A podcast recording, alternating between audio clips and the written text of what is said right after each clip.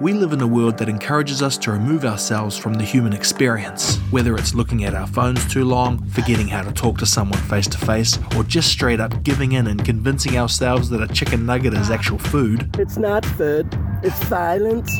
I don't know about you, but this freaks me out. So I've started a podcast, my antidote to this silliness. It's time to blow our minds. My name is Will Fleming. Welcome to my podcast, Please Blow My Mind. Fran, thank you for joining me on the podcast. Oh, th- oh thanks for having me, Will. It's, uh, I'm looking forward to it. the beautiful thing about a podcast, it's different to life, eh? Like most things in business and in work is you got to be prepared. You know, if you ever go in for meetings, you got to be prepared. And I think what I like about the podcast is we have to make a, a like a, an agreement between each other that we'll just try and have a chat. Exactly, and we do that all the time. Yeah. and then we make it all complicated, don't we? well, that's why I was, I was thinking, like, you know, for my dad's generation, they needed the pub. You know, they had to go down and have a beer before they started talking. But for our generation, it's like, I don't know, I don't think that's encouraged anymore. Maybe a beer sometimes is good.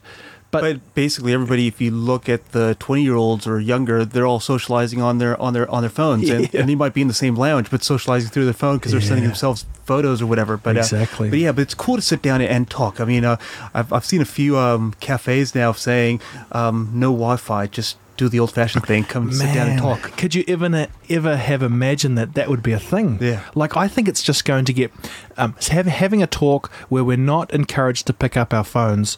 Man, that's kind like I think we're onto a huge thing. Uh, and I, I remember uh, basically university. Um, we, I would spend many hours outside of class, just sitting on the bench, changing the world through conversations with my mates, and, Yeah. and we would spend three, four hours just talking about whatever, whatever came up, whatever was happening, and it was Yeah. it was just great. What do you think will be like if you think about your kids and my kids? Have you thought about what they're when they're our age, what they'll be up to? Like, do, yeah, Yeah, yeah, it's it's it's a great question. I mean, um, like you, uh, I I teach and we work with young people, and um, for a few years now, I've been telling them. Think what you're going to be doing in 2030. How 2030 is going to be like. Uh, don't don't think about employment and and what you're going to be doing with when you once you finish your qualifications and what are you going to be doing immediately after. What's going to be in 2030? I mean, when when you turn 40, 45, the world's going to be completely different. Um, will you have a stable job? Will you just be working from home and calling people in like you are, you know, uh, to do this this podcast? So um, there will be a, a big shift, I, th- I think. And- like automated world. I've been, you know, researching a little bit about this idea of um, uh, like a what they call it, like a basic income, where everyone gets a standard amount of money. Yep. And you're still encouraged to work, but I think there's a presidential candidate in the states at the moment, a guy called An- Andy Yang or Andrew Yang, and I listened to him talk on Joe Rogan, and he's talking about like everyone gets a thousand bucks, and you have to sit there and think, man, if I had a thousand dollars extra, maybe I would look after my teeth. Maybe I'd pay student, you know, allowance or or get some nice food for my kids. It's a it's a really interesting thing, eh? No, it's absolutely. I mean, uh, you know that whole Maslow pyramid thing. Um, once your basics are covered, Yeah. you can then start going into those psychological things that will will motivate you to do something different, and that's where innovation comes in, Yeah. and that's when people like yourself you're doing something different you know? Right. and and we're using our free time in what is passionate for us and, and, and mm. do something different You know, it's really interesting because I think it's a smaller part of the world that actually has that realization. Like for a lot of the world, today's not about spare time in a podcast. It's about survival and getting fresh water and food, right? that rat that rat race. Yeah, And, yeah, um, yeah. I mean, that's basically the whole reason why I moved out to New Zealand. Um, I think it was 27, 2007, Mm-hmm. um, and that's the age of the BlackBerry. And I had a BlackBerry going off on my phone. I had alarms going off everywhere. Um, getting up really early, running from one meeting to another, visiting clients, Mm. um, invoicing, and it was just it was crazy. And and I realized that I was gonna turn 40 in 10 years time, and um, I was not going to see my kids grow up, and um, I didn't want that. So I mean, we had been out here in New Zealand um, on holiday, and we decided with my wife, we'll move to New Zealand because we got a really good experience out of it. We think we can actually be parents Cool. and, and raise a family.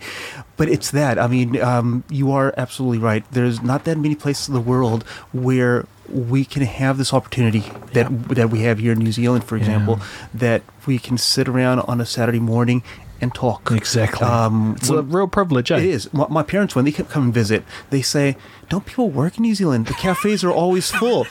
but it's I don't know what it is, but we are able to use part of our day to actually be that normal community social person that we're supposed to be. Okay, so let's go back a bit because you sound like you're from America. Is that true? No. No. Okay. it's just the international accent. Yeah. What's the backstory? I mean, we know you're in New Zealand. How the hell do you get to New Um, Zealand? look, um, I, I've had a huge identity issue, and I think I've I've cleared that identity issue that I've had my whole life uh, about two years ago when I got my New Zealand citizenship. True. Uh, because I was able to say, you know what, I'm an oddball New Zealander. um, and, and- and that was absolutely great. Um, but I was born in Chile uh, at the age of two, three years old. I moved to the United States um, because my parents went over to the United States with my my sister uh, to get medical treatment. She Yeah. has mental, she's mentally retarded and has cerebral palsy. Okay. And that very awkward or what some people would call sad story was actually the most fortunate thing that happened to me Right. my whole life. Yeah. Uh, I was able to be raised in the United States. Um, I grew up as an immigrant, as a Hispanic immigrant, because I was born in Chile. Wow. Um, I had the experience of a dad that couldn't speak English for five years, and his normal phrase would be, "This is my wife," and so you could actually communicate. Um, having to translate for parents, but also being uh, being brought up in a family where a lot of expectations were on me because they couldn't be on my sister, but at the same time where my parents were not going to let um, the opportunity for me to do something in life uh, slip because it was an excuse in the family. Right. Um, so a real hard nosed, determined uh, family to, to get moved forward. Um, eventually, my uh, when I was turning 12, 13, my dad got cancer for the first time. So basically, back in the 80s, with uh, when AIDS came about and President Reagan in the United Yep. States had cancer, uh, it was a big uh, uh, scare word. Um, so my parents and moved back, we all moved back to Chile. Uh, so I did high school in Chile. Right. What was that like? I mean, was, that would have been a culture shock, right? It was. I mean, imagine my sports. I grew up playing baseball and basketball. I got to Chile. They played soccer. Yeah. So I couldn't relate to sports. uh, uh, rugby was the sport that because I was going to a English speaking school, an international type school. So they did play rugby. So that was like the closest to an American sport, which wasn't really an American sport, but I could throw a football. So Yeah, it, it worked yeah. out. So that's how I got involved with rugby and a little bit of my connection to New Zealand and obviously rugby started by my move from the United States back to Chile. That is a story, man, and it's it's interesting because I I relate to it in some ways. Um, being being kind of thrust into two lives. You know, you have this cultural side of you. So I'm half Cook Island, half Kiwi. So half of me grew up eating with hands at one family, Yep. and the other half had the seven knives and forks with the British Royal Yeah, yeah. whatever. And and what was really interesting, even as a young kid, I always thought, well, who do I belong to? And I guess the truth is, I belong to everyone, and it's it's it's really helped me as an as an adult. Even though it was a bit tough not being able to find my bubble Yeah. when I was growing up, and it sounds a little bit the same Oh, for you. It, it was it was it was harsh. I mean, because when I was in when I was in Chile in high school, I was El Gringo, or and they called uh, my nickname was Afro, and everybody related to me as the American. But my name is Francisco Serrano, very Hispanic. And when I went to the United States, uh, I sound very American. So yeah, um, I passed as American until I was in South Florida, and I would pay something with my credit card, and they would immediately start speaking to me in Spanish because obviously I have a Spanish name. So it's like, am I an English speaker? Am I a Spanish speaker? Am I Hispanic? I, am I uh, am I an American? Um, I grew up. I went to a very white Catholic school um, as a as a young boy. So that was also like, yeah, my name since the age of seven or eight was Fran because it was more English sounding than Francisco, you know. Um, and I grew up in California for crying out loud. So, so So you got Chile, New Zealand, and the States. yeah, Would do you just call yourself a Kiwi now? I call myself a Kiwi. yeah, now. because Yeah. I mean, what what is the feeling from? I mean, do you still have family in the states? What's happening in that country? I mean, this just seems to be a. a it seems to be divided, right? Yeah, Or, or is that just the propaganda view? I mean, everyday Americans still just like Kiwis, like we get on with it. Is that? yeah, everybody gets on with it, Yeah. and, and America is a, a huge place. I mean, then mm. in my my early twenties, I lived in New Jersey, which is a mm. different USA. That's a small town USA, close to to New York, where that's where my parents were living, mm. uh, because they moved back to the United States. So I was always going back and forth. Um, but America shifted from the '80s, where everybody was American. You remember the Bruce Springsteen, like I'm the boss, born in the USA Yeah, thing, Ronald Reagan, and everything was American. Then through the Clinton administration, he started being Italian American, Hispanic American, African American. So the, the shift started there, and um, and I, I haven't been back now to the United States for a good eight or nine years, Right. and um, my parents have been back, and in our conversations, they say, well, it, it has shifted. I mean, Mm. now it's gotten, let's call it more.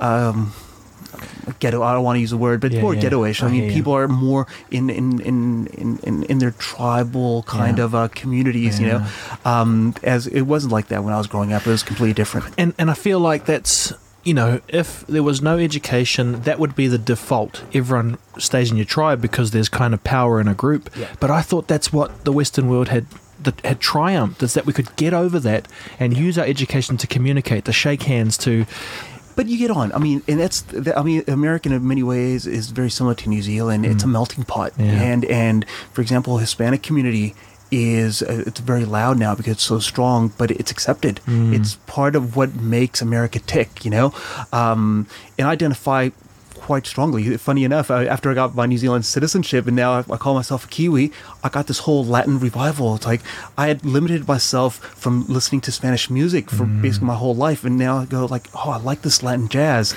and uh, Yeah. because I can connect to it. I, I, because I've, I've come to terms with it, and I can connect to all the things that have actually made up what I am.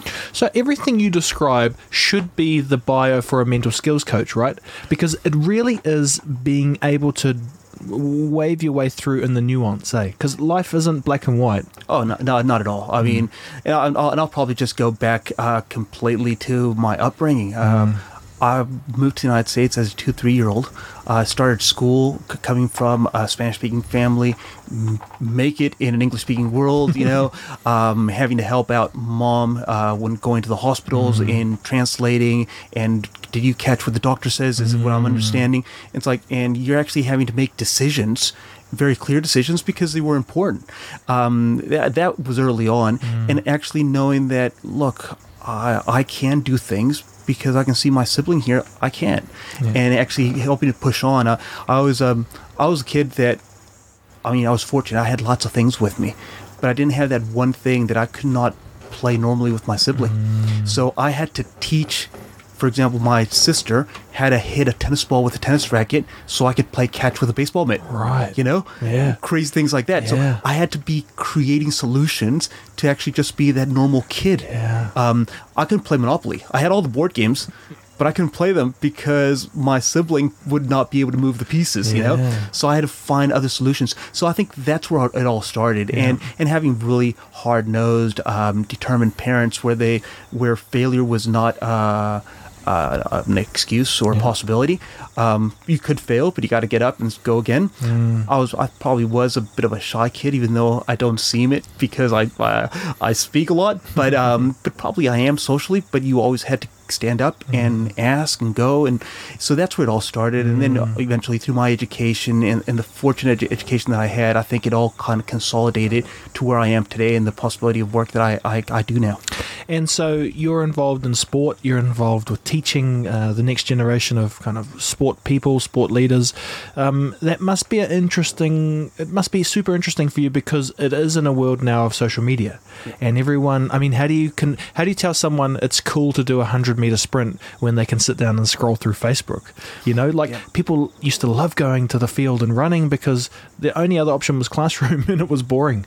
But now you have the social media world, you know. Yeah, um, I've, I've, I've, again, I've, I've maneuvered myself into. I've always liked sport. Uh, my my background was law, but uh, yeah. So and I, I think today uh, the the, su- the subject that I failed three times in university and eventually passed is what's helped me the most, which was philosophy. Um, and it, it is where you can actually connect with people and you can make them understand what is good for them. And uh, and with professional athletes that I get to the chance to work with today, uh, I tell them, look, it's not all about your sport. You are more than just that. And if you are in a high performance environment and you are able to run those 100 meters at sub or those 20 meters at under three seconds, you can do other remarkable things outside of sport. And the same in reverse, I tell my students, it's like, look, if you're a good son, you can be a good student. If you're a good mm. student, you can be a good employee and so forth. And, and those are the connections. People need to understand that w- different roles and tasks that they do in their life are not limiting of others. Mm. Isn't it also interesting because we now live in a time where we love to offer opinions to others, i.e., Twitter, Yeah. But we've seldom uh, turned the camera on ourselves, Yeah. you know. And and I feel like I, I really do hope there's a wave of you know instead of let's outburst with our outrage, let's kind of just I don't know, like cocoon ourselves a bit in our own minds and just really play through this idea of what am I up to? Yeah. You know, like I've had this uh, thought, and I don't know if it's a popular one, but I kind of grew up. Um, r- with religion around me, but I was never forced into it. I was the youngest by like 10 years. So I was just this baby who got overfed and never had to do any work and have grown up like and had to taught myself how to be self-sufficient as an adult and it's Yeah. been really weird. But but what happened was is that I'm now starting to see in our society that those aren't popular ideas of believing in the mystical. So I started thinking, man, that's cool. Well, it's cool, but what's replacing? Who's the moral compass? And I, and I wasn't sure how to answer it. It seems to me like there is none, and that's why like corporations are coming in now and starting to drive. You know, don't just buy my product, but also here's some tips on life. And it really was freaking me out because I'm like, Yeah. I'd rather a rabbi, uh, uh, you know, a priest telling me, you know, some Somebody that specializes in spirit, right who thinks about it all day and and i just i hope we get to a stage where okay if the new god is science cool but can science help me educate my child with why you should be nice to people yeah. you know that's a Yeah, and, and the, uh, I, I think my, my, my education has really helped me. Um, uh, I, I did a lot of philosophy uh, in, in in university, and it comes down to, it. even though uh, a lot of philosophy is religiously um, inclined, but it comes down to how we are naturally as human beings, and I, I think basically corporations and companies have picked up on it because they can make a product of it. I mean, Yeah, that, yeah, that's basically it. And it's, I guess there's nothing in, in the, how the economy works. I think there's absolutely nothing wrong with that. Mm. But uh, but it's that it's picking up on how naturally we are as human beings. Uh, Mm. as human beings, we will naturally tend to group. Yeah. We will naturally t- uh, tend to start a family, whatever Mm. shape and form that family takes in, in in our societies nowadays. But we will tend to group, and we will tend to actually do good for that group that we we integrate. You know, I mean, even if we're a band of crooks, you know, uh, but something's going to join us together, and, Yeah. and that whatever that joins us together is a good for the group. You know, Mm. and, and and that's really really important. I wonder if it's because it's such a. We're talking about the global environment of the world, and that's the confusing part. Yeah. Maybe groups aren't able to be upscaled to billions of people. You know, Uh, maybe it was intended that we would have these little groups like we naturally had. So I think that's the that that's the cool opportunity as well. Like this podcast, for example, and many others. You know, we just send ideas out, Yeah. and maybe the kids of tomorrow will get better at sifting through those ideas because it's a bombardment, eh? Yeah, but I, I, I- and I, I mean, after this whole thing, we grew up now with this globalization. After the Iron Curtain fell, I mean, globalization's just gone mad, right? But um, but I think it's just given us a bigger window of what we see and what we we know a little bit more first or second hand. But it hasn't taken away, and I think our, our own lives here in New Zealand and how important the different groups that we participate in, and that's such a part of New Zealand life, kind of is an ex- is an example of um, that that's still really strong. Yeah. You know? So you studied philosophy. Um, did it help? and and what I mean by that is, I sometimes think about philosophy like Pythagoras' theorem.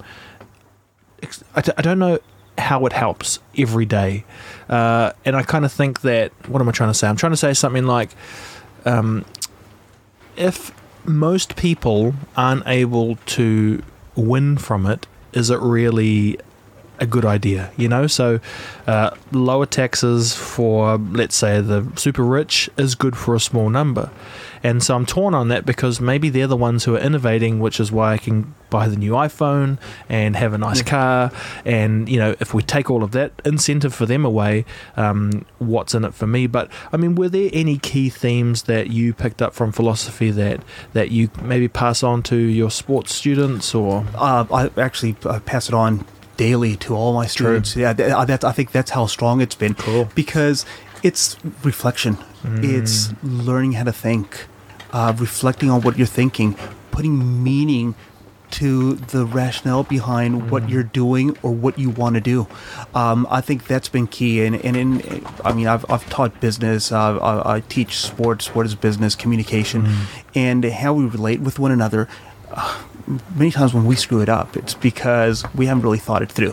So then when you go back and you are able to actually take apart uh, how that all came about and the processes, you'll actually uh, identify, ah, actually, what I did was not wrong. I just messed it up in this little bit here.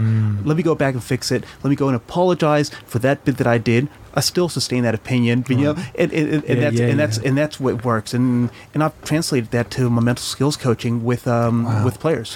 And it seems to me that you have to um, kind of work out, you know, how do you frame up the past so that it doesn't become too much of a burden, but more of a way to kind of empower you? And I hear your story, and like there's two there's two stories. One could be the kid who's like, man, why can't life just be normal for me? Yeah. Why do I have to be the different one?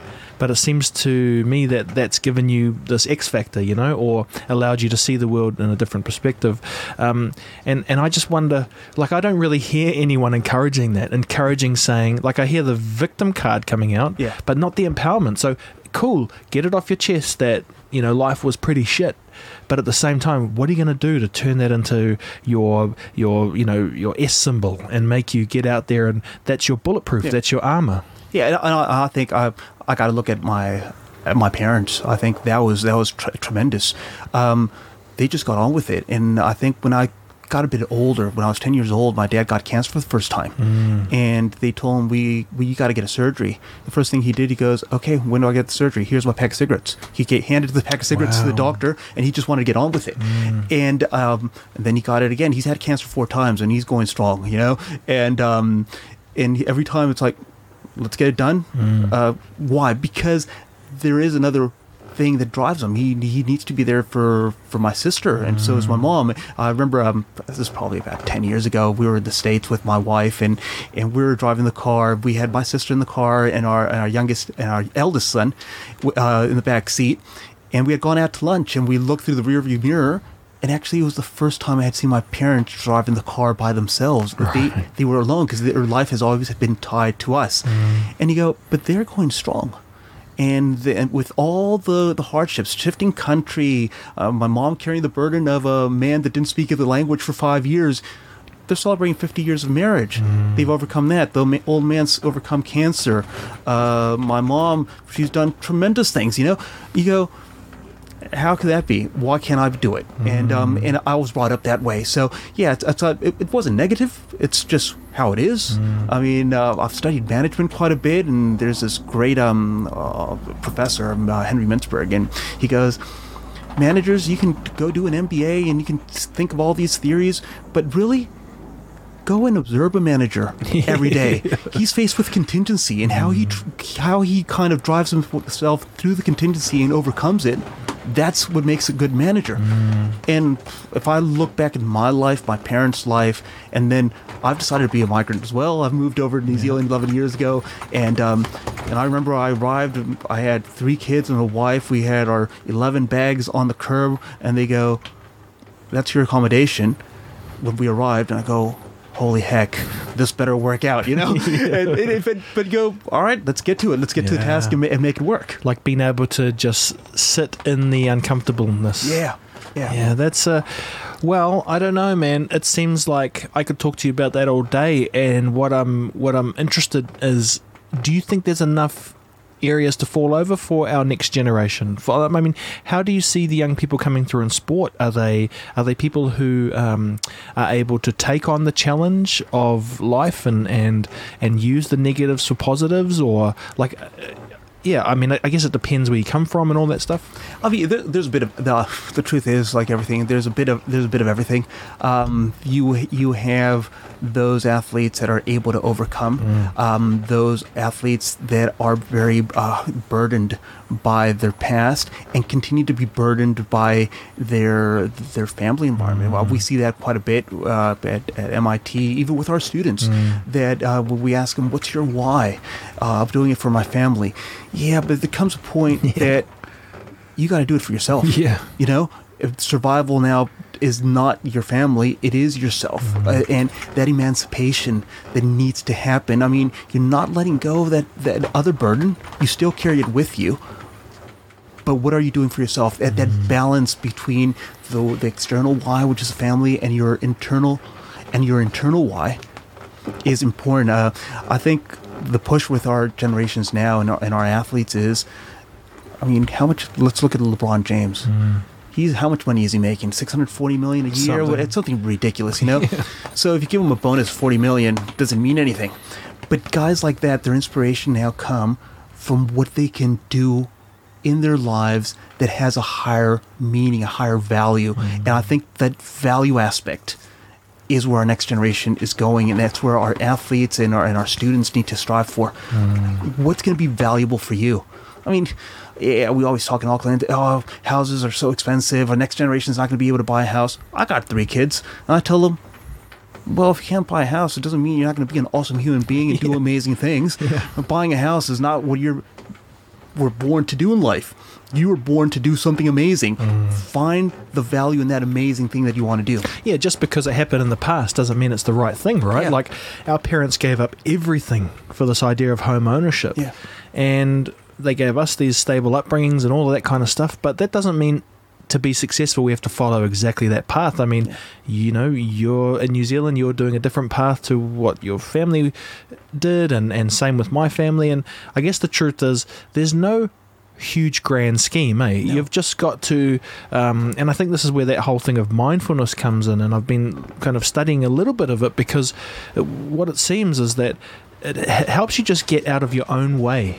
You know, like we're talking about all these things from the past, and sometimes in a decision, you don't need to be clouded by everything. You just need to look what's right in front of you. you know? Exactly. And and sometimes that's the hardest thing to see. Yeah. It's super difficult, eh? And you just got to find a way. And um, uh, uh, are there tips that you offer, you know, your students or sports players uh, that can help you in those really critical, stressful situations? That like, um, and maybe they're just everyday tips because part of the podcast is is you know I don't want to you don't I don't want the audience to have to have a doctorate to Yeah. take some good stuff. Like sometimes it's just good going for a jog.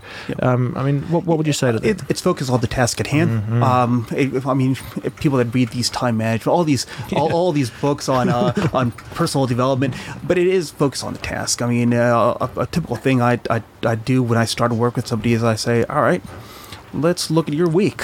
Uh, let's see what different things you do during the week. And I go, and they, they do their typical things. I'm I'm a teacher. I'm a rugby player. Um, uh, and I go, are you a son? uh, are you a husband? You know, Wow. do you drive? And they go, yep. So, so you're also a driver. Um, do you make yourself your own breakfast or something? Oh, I'll make my breakfast. Okay, then you're a cook.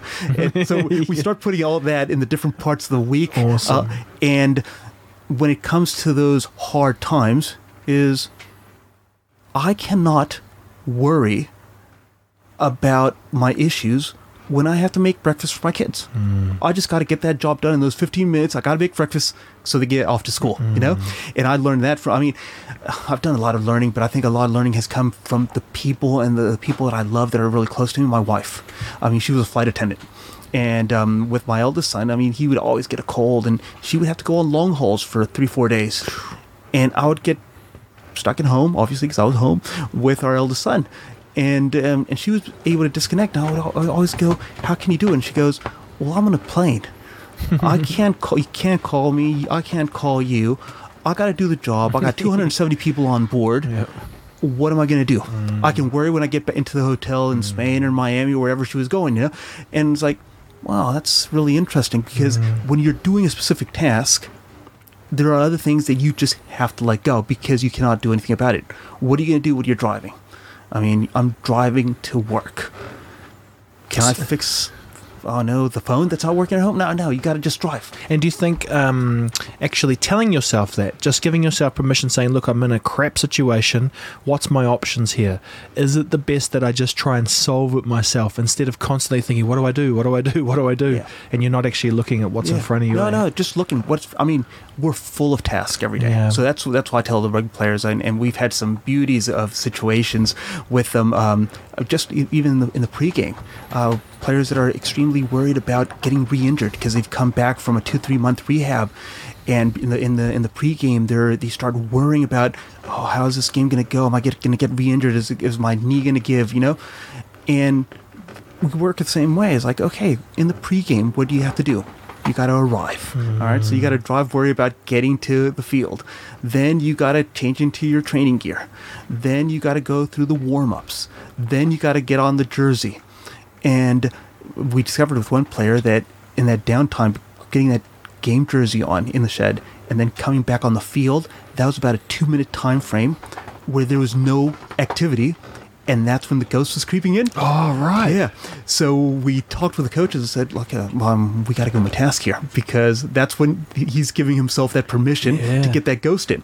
So he was a co captain. So it was like, okay, you got a set of instructions you got to give the other players. So we occupied those two, three minutes' time. By the time they got on the field, he was still thinking of the tasks.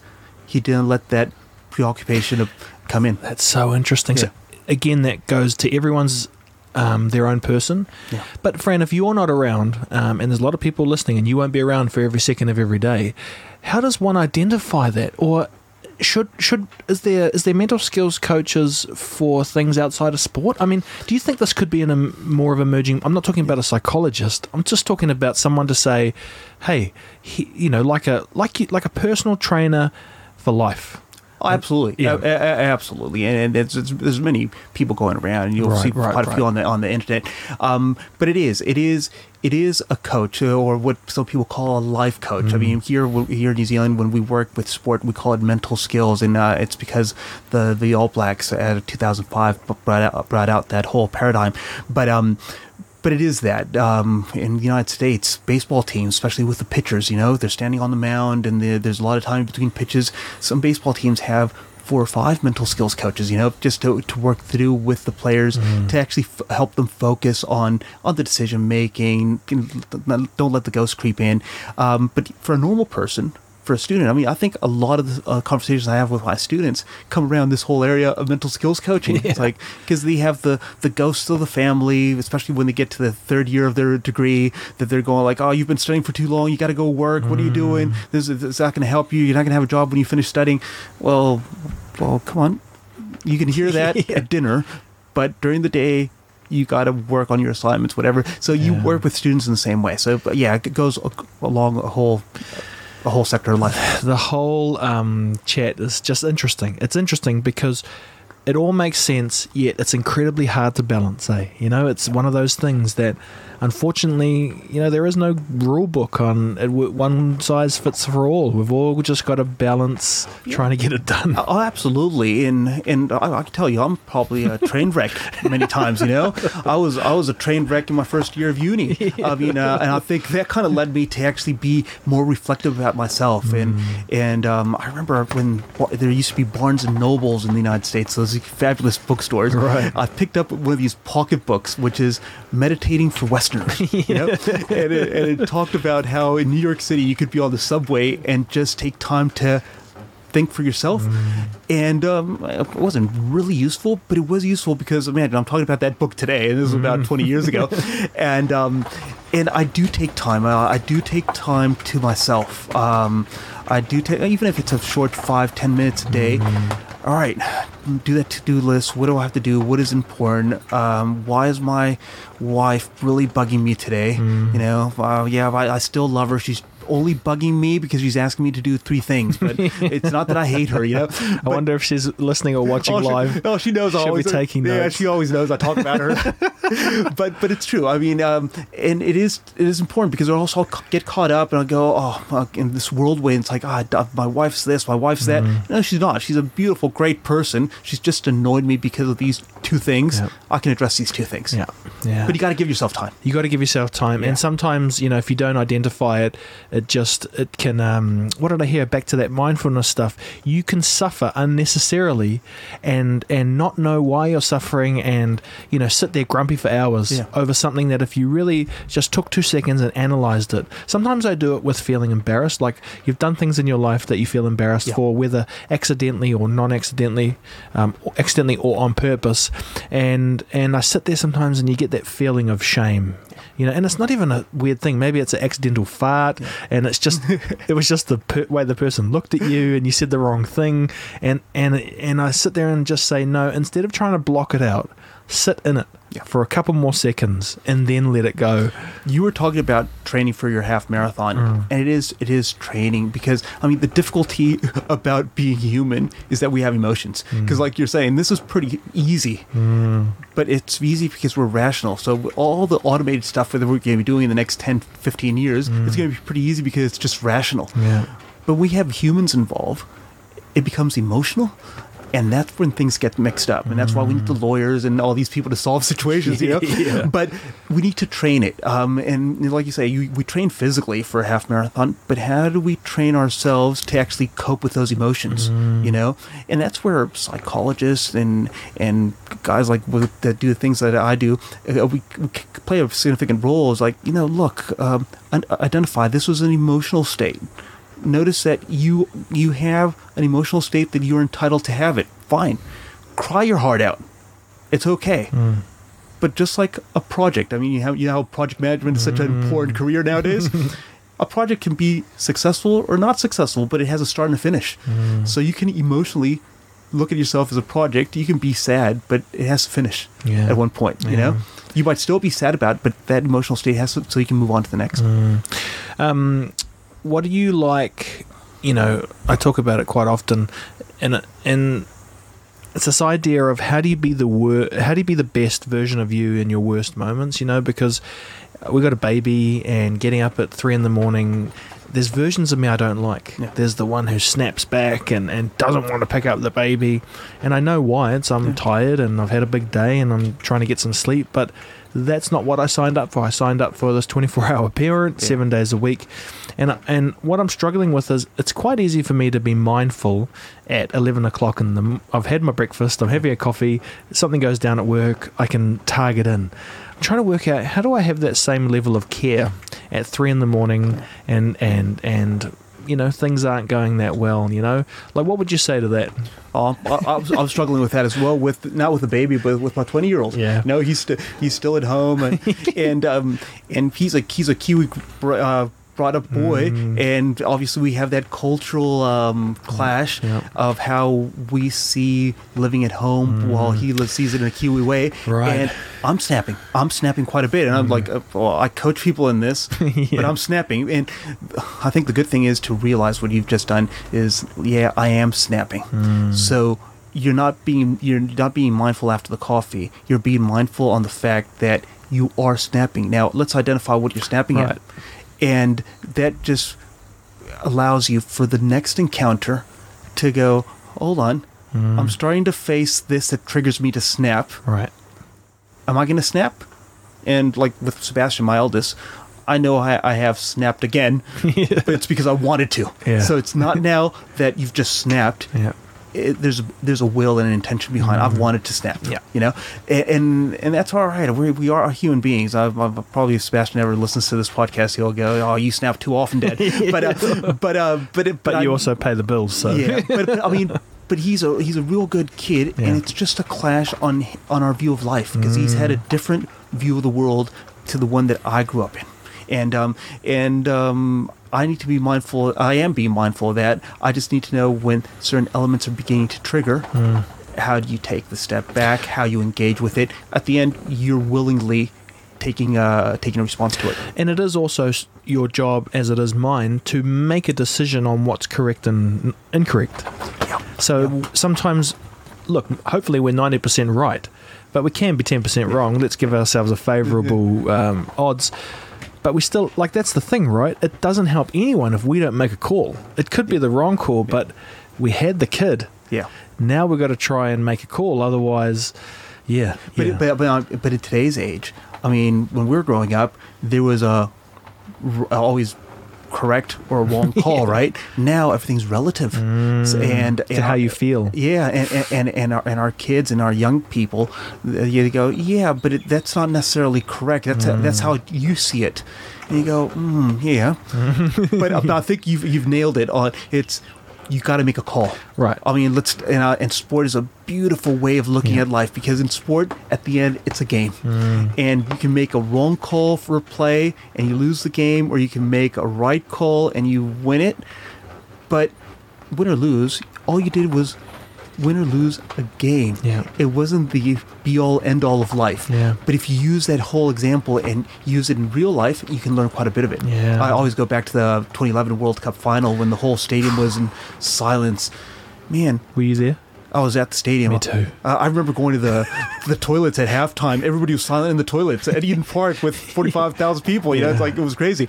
But the All Blacks, if they would have made a mistake and they would have gone call for a, for a penalty, game's over. Hmm. I mean, how long did they hold that ball in the last 10 minutes? Yep. You know, nothing was happening. But if they made a mistake, that was it. Do um, just jumping sideways for a sec- second, referees do they get mental skills support? Because that must be an incredibly stressful. Think of the referee who refereed that game, Oh, absolutely.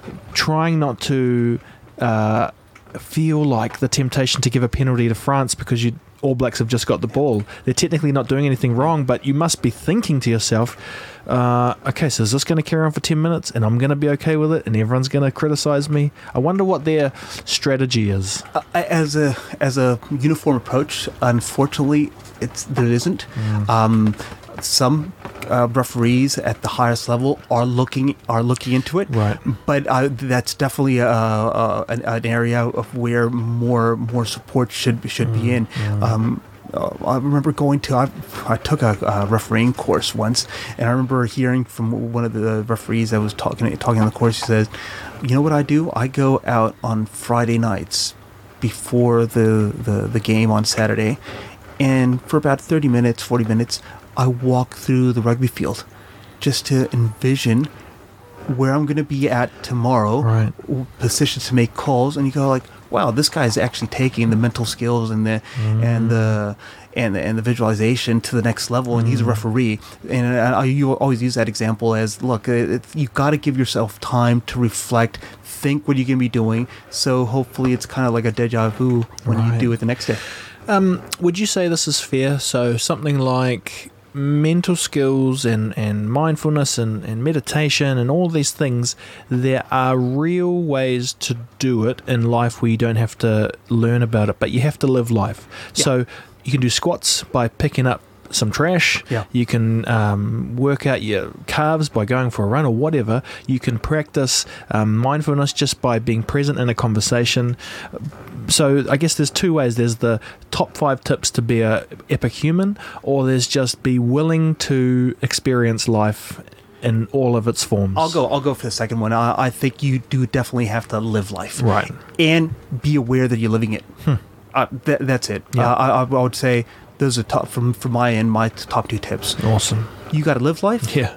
Be aware that you're living it. Yep. Take time out to say, "Holy hell, this is what I did today. This Yeah. uh, this was remarkable that I did this today.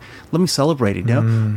And if I want to add a third one is, think of what is that higher thing that will fulfill you in life. Mm. Uh, and, and I'm pretty sure it's not those tangible things usually. Yeah, so it's not having the new iPhone. Would you say if you're someone who's just can't wait for the holidays or for the weekend that there probably needs to be some more thought put into your like you should enjoy your Monday to Friday too, right? And Yeah. we have to go to work and traffic sucks and all that kind of stuff. But you can't hate every minute, eh? It's not a solution. No, no, and I'll and I'll and I'll go to my mom on this. Um, basically, uh, she she would always say, "Look, work is your route to perfection. It's your task. I mean, I mean, what are else are you gonna do? You got to do work. You Yeah. got to do school. So how well you do it is how closer to perfection you're going to be as an individual. And my mom would always repeat that and drill that into me. And I, and I really believe it. I think I, I live by it. I, I obviously you got to like work. There will be pieces of work that you don't like, but getting through it will get you closer to achieving it. When you achieve it, take off a perfection. Yeah, bro. Um, two final questions because this has been a, a fantastic chat. Um, one thing I I don't know how this kind of sounds, but whatever. Uh, so if you were the person, Fran, picked by the aliens, they came down, they say, Fran, we want you to come and talk to us, and you you were to be prepared for the next couple of weeks, and you had all of the best, you know, political advisors and everyone, and what they wanted to know was like kind of what is humanity at its core? What's the story of humanity that shines the best light on us? Like if you had to be put on the spot right now, what would you say? Like what is humanity? I guess it's the meaning of life question, but but for you, what would you say to that other being? They said, what what what is it like being a human, or what is the human story? What would you say?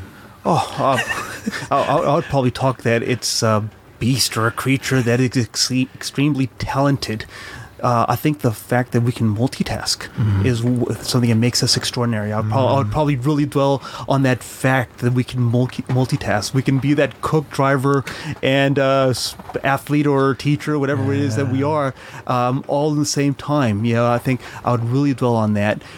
But I would really spend a lot of time also telling them that all those skills and talents that we have can get really rattled by the emotions. And that the human being can be very, very manipulative because of those emotions. Mm. um, and to understand how those emotions work will be how well they'll be able to relate to us as human beings. Right. Yeah.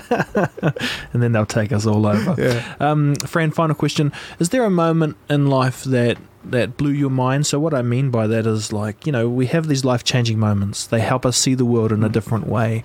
And I'm trying to share as many of those because mm. maybe it will come from the podcast for that person who needs to hear that thing or maybe it will spark someone in someone's memory. Um, do you have a moment that blew your mind? Uh, absolutely. Uh, yeah. this, is a, this is a huge question. Um, yeah, I told you very briefly how I ended up being raised in the States, mm-hmm. um, and this was pretty emotional. Um, and because I had a mentally retarded sister, mm-hmm. and I have a mentally retarded sister with cerebral palsy, and she can't talk, and so she's like a seven-year-old kid mm-hmm. in a forty-three-year-old body. You right, know, right. Um, great. I mean, the happiest person in the world. And my whole experience as a child took me to the fact that you know what, I'm her support, mm. and I'm. But I was scared, and I was unwilling to, in my life plan, to get married. Mm because if I got married, that meant I was going to have kids. Right. So that was not my life plan yeah. at all, mm. absolutely at all. So I was busy going through university, finishing university, thinking of my career. I was, I had my whole life plan go. I went to law school. This is what I want to do. And in 2000, I met my wife, and she had a one-year-old son, Sebastian. This is my eldest son, and um, I met her at her apartment, and I realized I could be a dad and that changed my whole my whole life. Wow. Yeah, completely, completely changed my whole life. That's awesome. Yeah, dude. that's a, you know, there's those moments that yeah. we. It feels like a real human yeah. moment, eh? That we just shared, and then dude, I want to thank you for um, joining us on the yeah. show and, and being brave enough because I think, um, m- you know, let's talk about masculinity or the male of the world needs some encouragement to oh. redefine who we are. And it's not just the, the punching bag or, or, or the, you know, the whatever the last hundred years needed us to be.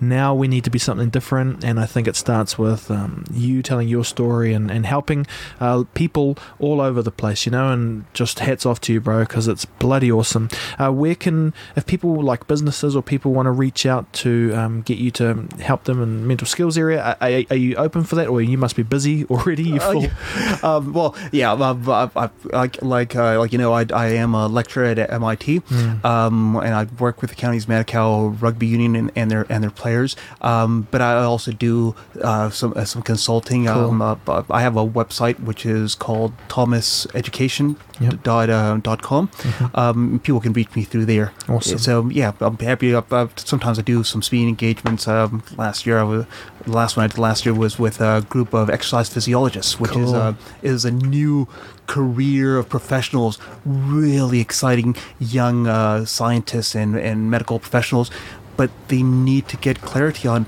how do they pop into this into this into this world with their with their skills? So yes, I'm always excited to do that. Well, man, you're going to be all the requests are going to be coming through soon. So appreciate your time. Thank you, Thanks, brother. thanks a lot, Will. And um, yeah, thank you to everyone watching on the podcast and joining us. And reach out to Fran if you want to. Um, I don't know. I just think how cool would it be if you got lots of people saying, "We want you to do help us, help us," because you've got the knowledge, you got the time. No, no, you don't have the time. If, but if there's enough money involved, Let me leave you with one thought. Yeah. And this is, pre- this is I've, I've found it pretty cool because I've, I've this past couple of weeks I've made myself my little map. Um, the week has 168 hours. Hmm. I sleep about seven hours a night, so that's about seven times seven, 49. Hmm. Cool. That leaves me about 121 hours in the week. I have my full time job's 34 hours, so I got about 86 hours left in the week. Mm. So in between that, the commute, Google can tell you how much time you spend in traffic. Yeah. I did my whole math. I have about 25 to 27 hours extra a week, and and that is just at being mindful and how do I optimize my time. So we have p- quite a bit of time during our week. and that's strange because everyone thinks they don't, right? Yeah. that's awesome. And we have awesome amount of time. Awesome. Well, thanks everyone again for listening and watching, and we'll see you in the next episode of the podcast. And like I say, thank you all for joining us and blowing our minds. See you next week.